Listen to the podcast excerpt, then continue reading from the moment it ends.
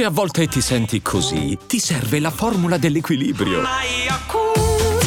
Yakult Balance, 20 miliardi di probiotici LCS più la vitamina D per ossa e muscoli. La scienza non smette mai di stupirci. A livello di oggetti cosmici abbiamo ormai le nostre certezze, insomma galassie, buchi neri, nebulose, pulsar, stelle di neutroni e così via. Ma a quanto pare da un'ultima scoperta potrebbe esserci un oggetto di una nuova tipologia.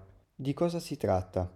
Ciao a tutti e benvenuti alla rubrica infrasettimanale di Pillole di Scienza sulle notizie di attualità.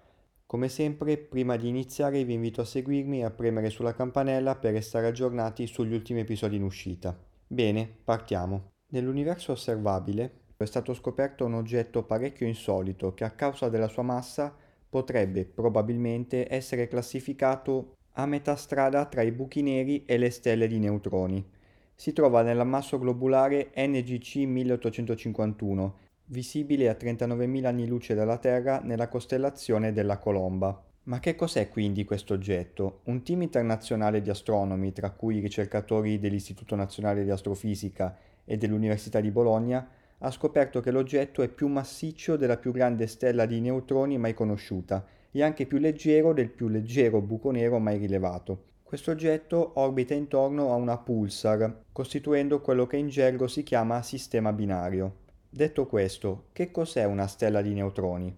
Si tratta di un residuo estremamente compatto e denso che si forma dopo l'esplosione di una supernova. Quando una stella molto massiccia esaurisce il suo combustibile nucleare, collassa sotto la forza gravitazionale e se la massa finale rimane entro certi limiti critici, la stella può trasformarsi in una stella di neutroni, appunto, anziché collassare completamente in un buco nero. Vediamo alcuni aspetti peculiari di questi oggetti. Innanzitutto l'origine è una supernova, ovvero una potente esplosione stellare che può brillare pensate più intensamente di un'intera galassia, seppur per un tempo breve. A livello di composizione invece come potrete immaginare, una stella di neutroni è costituita principalmente da neutroni, ovvero particelle subatomiche senza carica elettrica. La materia nella stella è così densamente compressa che pensate che gli elettroni e i protoni si combinano tra loro per formare i neutroni. A livello di carica elettrica, quella positiva dei protoni si annulla con quella negativa degli elettroni. Ho parlato di densità. Pensate che una stella di neutroni ha un diametro piccolo, qualche decina di chilometri, ma la sua massa può essere anche il doppio del nostro Sole,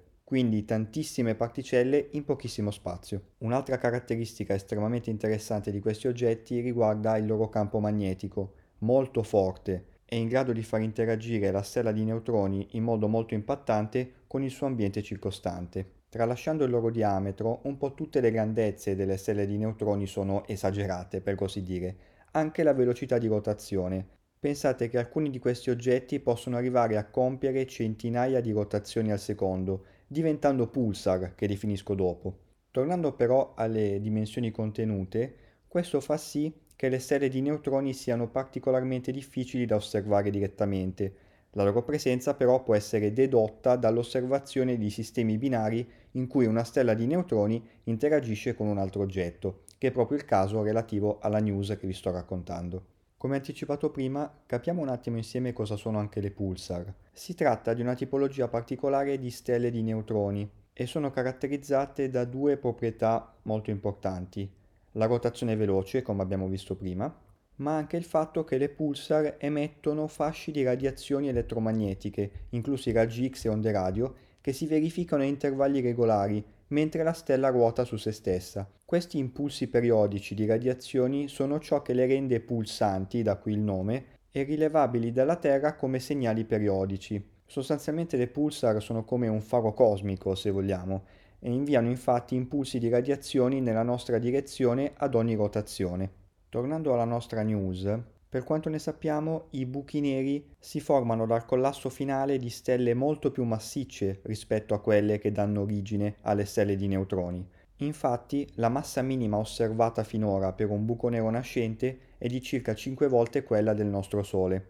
A questo punto la domanda è ovvia. Di che oggetto si tratta, visto che la sua massa non arriva appunto a 5 volte quella del nostro Sole, ma è anche più grande delle 2,2 masse solari che corrispondono al limite al momento conosciuto per avere una stella di neutroni. Insomma, questo oggetto si trova all'interno del cosiddetto gap di massa per i buchi neri. Siamo quindi di fronte a un enigma. Abbiamo un buco nero estremamente leggero o qualcosa di completamente diverso? In ogni caso è un risultato straordinario e al momento sembra essere un unicum nell'universo, quantomeno per le osservazioni e analisi condotte sinora.